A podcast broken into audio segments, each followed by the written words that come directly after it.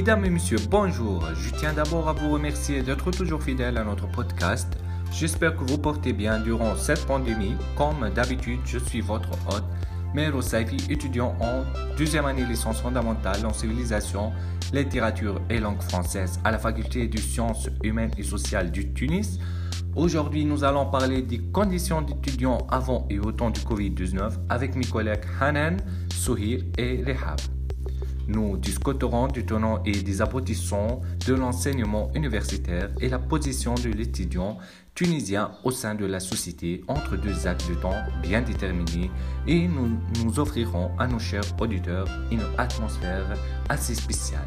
Donc, assurez-vous de bien écouter les détails.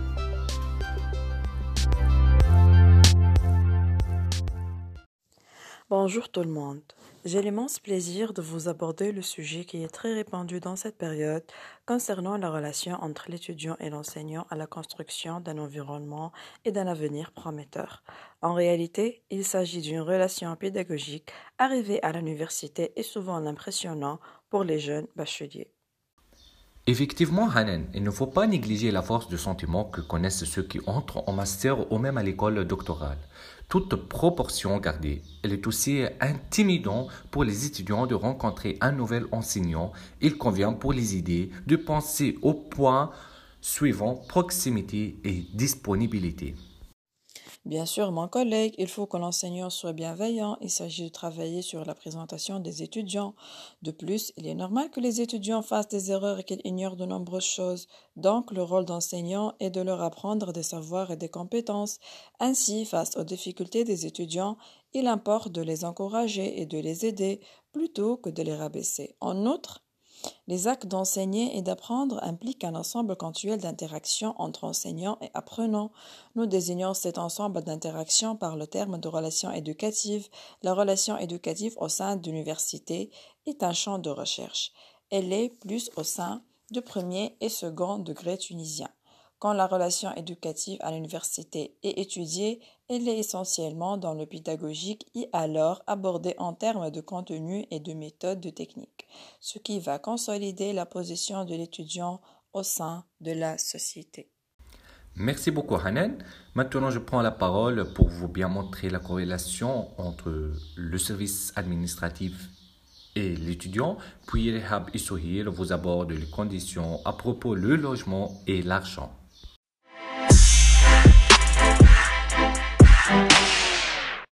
Bonjour encore euh, nos chers auditeurs, j'espère que vous profitez bien de notre épisode. Restez branchés avec nous. Pour plus d'informations, vous pouvez également interagir sur notre page web lesfrancisons de 9avril.com.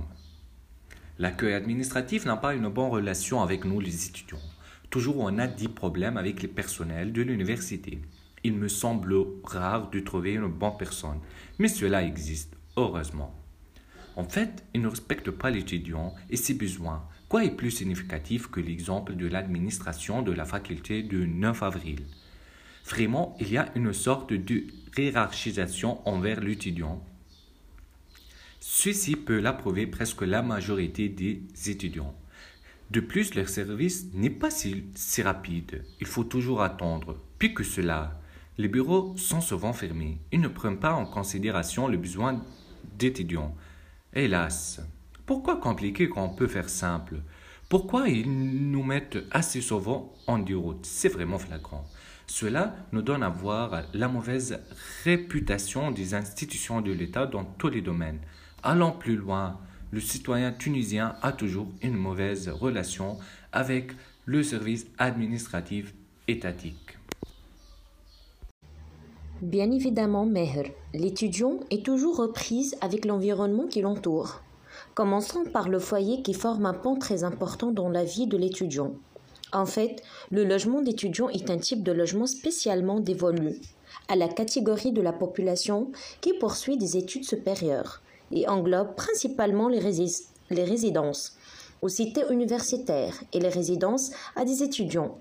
Les foyers étudiants souffrent souvent d'une mauvaise image auprès des jeunes et des parents.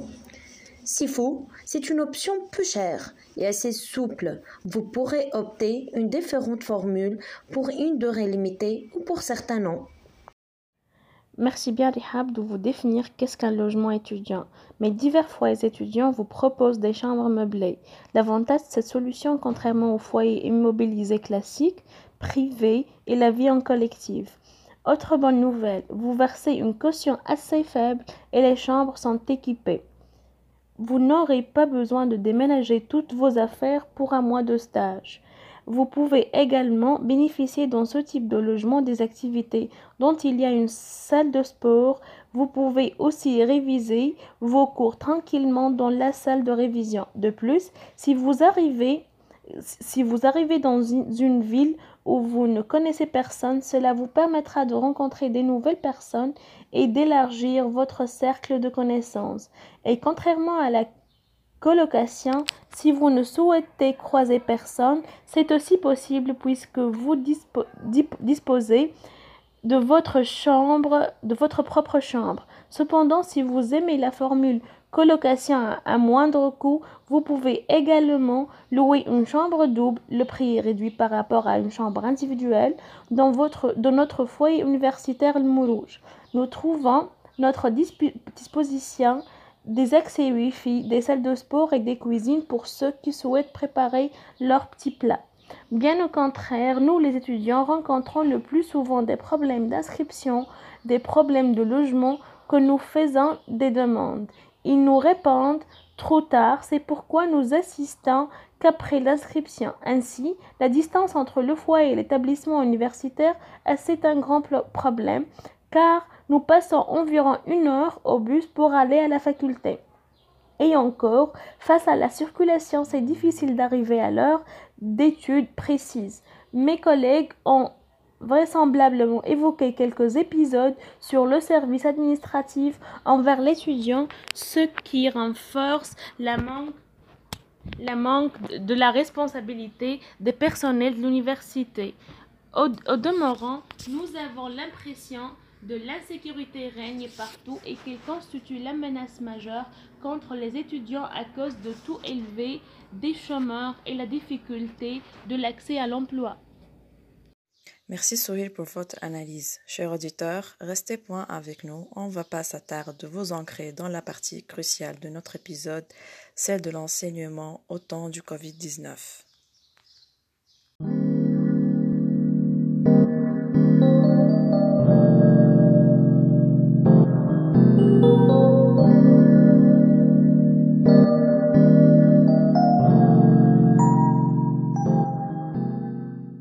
La ressource financière des étudiants reste une question très primordiale. En fait, il ne faut pas nier que la vie universitaire de l'étudiant existe des charges financières très importantes. En premier lieu, l'État tunisien n'assure pas le transport et le foyer aux étudiants à titre gratuit. Nous voyons clairement la nécessité de payer les frais de transport et de logement.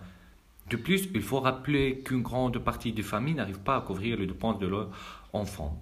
Certains ont été obligés de sécher le cours et à aider leur famille, et d'autres ont pris le taureau par les cornes afin de maintenir leur éducation, mais qui sont sur la corde raide et qui souffrent beaucoup en tant qu'étudiants. La bourse universitaire reste une revendication pour tous qui sont inscrits dans l'année universitaire sans exception. Mais l'État a pris le contre-pied. Elle distribue une somme d'argent seulement aux étudiants quand le revenu annuel net de leurs parents n'excède pas le salaire minimum professionnel garanti estimé à, 1000, à 4847 dinars tunisiens. Malgré les revendications de l'Union générale des étudiants du Tunisie de jouir le droit de la bourse à chaque étudiant, sans l'exigence des critères assez étranges, pourtant, le ministère de l'Enseignement supérieur et de la recherche scientifique reste indifférent. La culture est très importante aujourd'hui dans la vie des étudiants elle est indispensable. En effet, au moment où vous décidez d'intégrer une formation grande école ou, universitaire, on vous demande de réaliser un test de culture générale. Ce test ne repose pas sur les éléments du cours. Au contraire, il repose sur des éléments ayant un lien avec l'histoire, le pays, le monde et l'actualité. Les écoles utilisent de plus, en, de plus en plus ce test car il permet de déterminer si la personne est curieuse et s'informe suffisamment pour pouvoir se forger sa propre opinion et ainsi développer un discours solide. Oui, Sohir, la culture est aussi un moyen de se différencier des autres en tant qu'étudiant. La culture vous permet de vous différencier par rapport aux autres. En effet, une personne plus cultivée présente souvent une réponse plus détaillée avec des arguments tirés de faits réels, actuels ou non et peut ainsi donner son point de vue de façon plus fluide et justifiée. Cette capacité de réflexion et d'association des connaissances est très appréciée par les profs et le monde de travail. Nous pouvons vous affirmer que cela vous ouvrira des portes vers des postes plus importants dans votre vie professionnelle et d'atteindre votre rêve.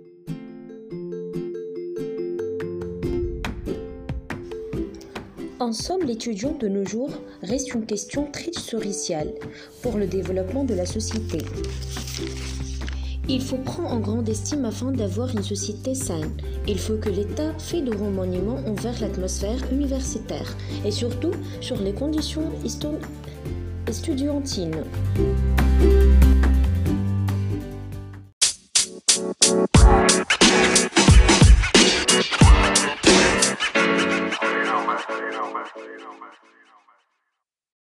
L'heure est arrivée pour notre deuxième partie. Maintenant, on va aborder le sujet de l'enseignement au temps du coronavirus. Si vous êtes parent, étudiant, bachelier, merci de rester renseigné avec nous. Et si vous voulez nous poser des questions, merci de visiter notre page Facebook, Les Francisantes de 9 avril.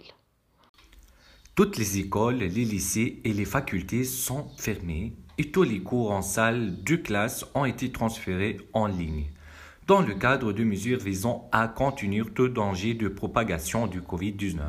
Donc l'enseignement en ligne est une précaution importante pour s'assurer de limiter les possibilités de transmission du virus. C'est la période de la faculté à la maison pour de nombreux étudiants, c'est-à-dire que chaque famille a accès aux ressources en ligne, des exercices et même 10 classes virtuelles en visioconférence. Êtes-vous pour ou contre ce type d'enseignement?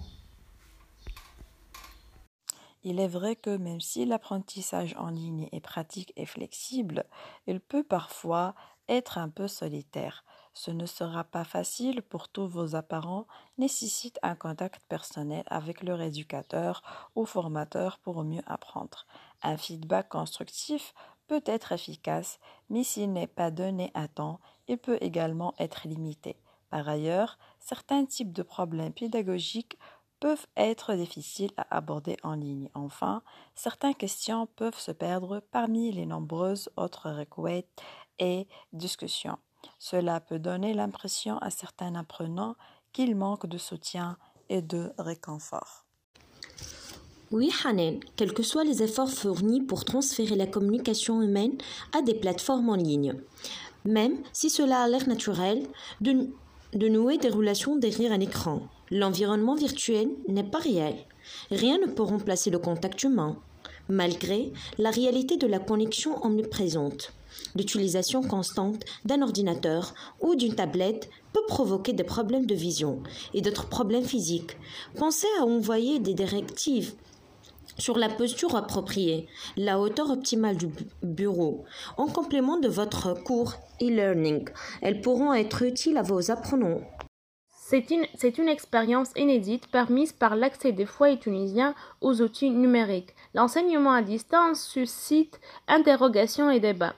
Nécessite sanitaire pendant le confinement L'éducation en ligne est accusée par ses détracteurs d'aggraver les inégalités sociales. D'après les résultats d'un sondage réalisé par le ministère de l'Éducation sur l'enseignement à distance, 93% des élèves du primaire sont incapables de suivre les cours à distance, notamment en raison de l'indisponibilité des équipements informatiques et 89 des collégiens et des lycéens sont aussi dans l'incapacité de suivre des cours en ligne. Dans le cas où il sera nécessaire de fermer les écoles, le ministère de l'Éducation opterait ainsi pour l'enseignement à distance selon Bouzidine Siri. Après un micro-trottoir réalisé à la faculté de 9 avril concernant le cours en distanciel et en présentiel, j'ai constaté qu'il y a des étudiants qui défavorisent l'enseignement en ligne et préconise les cours en présentiel. On peut noter aussi, après une enquête exclusive auprès de mes amis qui étudient en Russie, leur situation reste défavorable puisqu'ils ont du mal à rejoindre le cours en présentiel vu la situation pandémique dans tout le monde. Ils sont restés en Tunisie mais ils revendiquent fortement le retour en Russie pour raison de l'importance du cours en présentiel. À l'heure où la décision de rouvrir les universités est âprement discutée, l'association Break Poverty a missionné l'EFOP pour réaliser une étude sur ce sujet. Cette enquête, réalisée auprès de 801 parents ayant au moins un enfant scolarisé dans l'enseignement primaire ou secondaire, voire même universitaire, apporte plus d'un mois après son lancement des données quantitatives nouvelles pour objectiver ce phénomène. En effet, l'éducation en ligne suscite la satisfaction de trois quarts des parents ayant au moins un enfant scolarisé. C'est 75%. Même si, dans le détail, ils ne sont que des 7% à sont déclarés très satisfaits. Assez logiquement, c'est parmi les foyers qui ne disposent pas d'une connexion Internet qui fonctionne correctement 54% ou, ou d'un ordinateur 39% que le niveau d'installation satisfaction est le plus marqué. Un foyer sur dix dispose d'un ordinateur ou d'une connexion Internet qui fonctionne correctement. Les proportions de foyers n'ayant pas accès à un ordinateur 10% ou une connexion Internet qui fonctionne correctement 11% et minoritaire mais marginale. Minoritaire mais marginale. L'absence d'un ordinateur alors à la maison semble imputable à la fois à des raisons économiques et générationnelles. Les parents âgés de moins de 35 ans, c'est 16%, et ceux appartenant aux catégories pauvres, c'est 16%, sont plus nombreux à indiquer ne pas être équipés. Enfin, près d'un quart des parents indiquent que leur enfant n'a pas accès à une imprimante 22% ou un téléphone mobile 23%. Et ils sont un tiers à indiquer qu'ils ne bénéficient pas d'une pièce séparée avec un bureau 35%. Près d'un enfant sur 10 est sorti des radars de l'éducation nationale. 8% des parents indiquent que leur enfant n'a jamais été en contact avec un enseignant Assez logiquement, les foyers qui n'ont pas d'ordinateur ou Internet sont les plus concernés, 28, 26% et 24%. À l'inverse, 86% des parents indiquent que leur enfant est en contact avec enseignants au moins hebdomadairement, dont 39% tous les jours.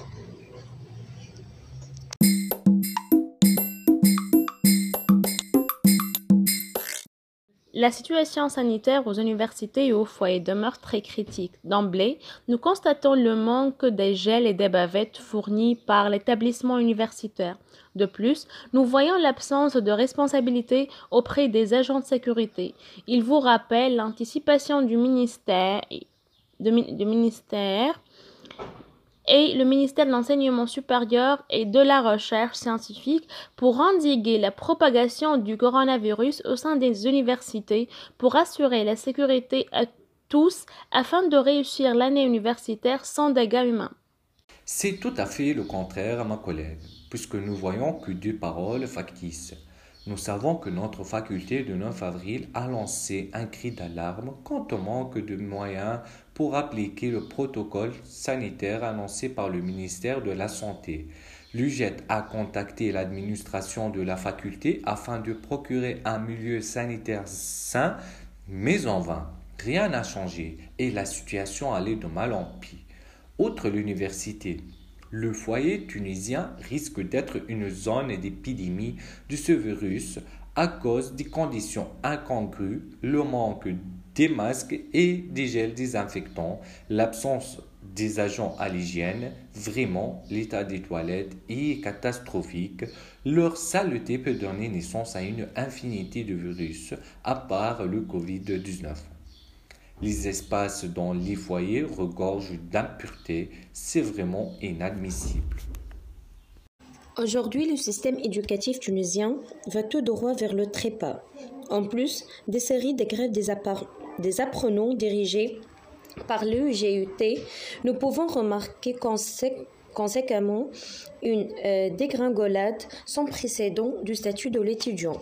Le taux d'abandon ne cesse de s'accroître de se croître, ce qui augmente le chômage, c'est ce qui est fulgurant dans notre vécu. Tunisien.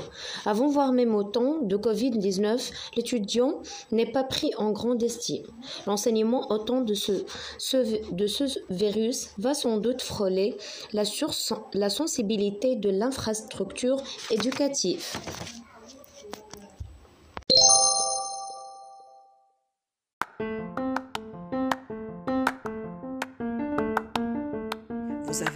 Fin d'un autre épisode du podcast Les Francisans du 9 avril. Vous avez adoré cet épisode? Connectez-vous avec nous sur lesfrancisans du 9 avril.com. Merci pour être connecté. Nous serions ravis que vous vous abonniez, notiez et donniez un avis sur notre page Facebook. À la prochaine.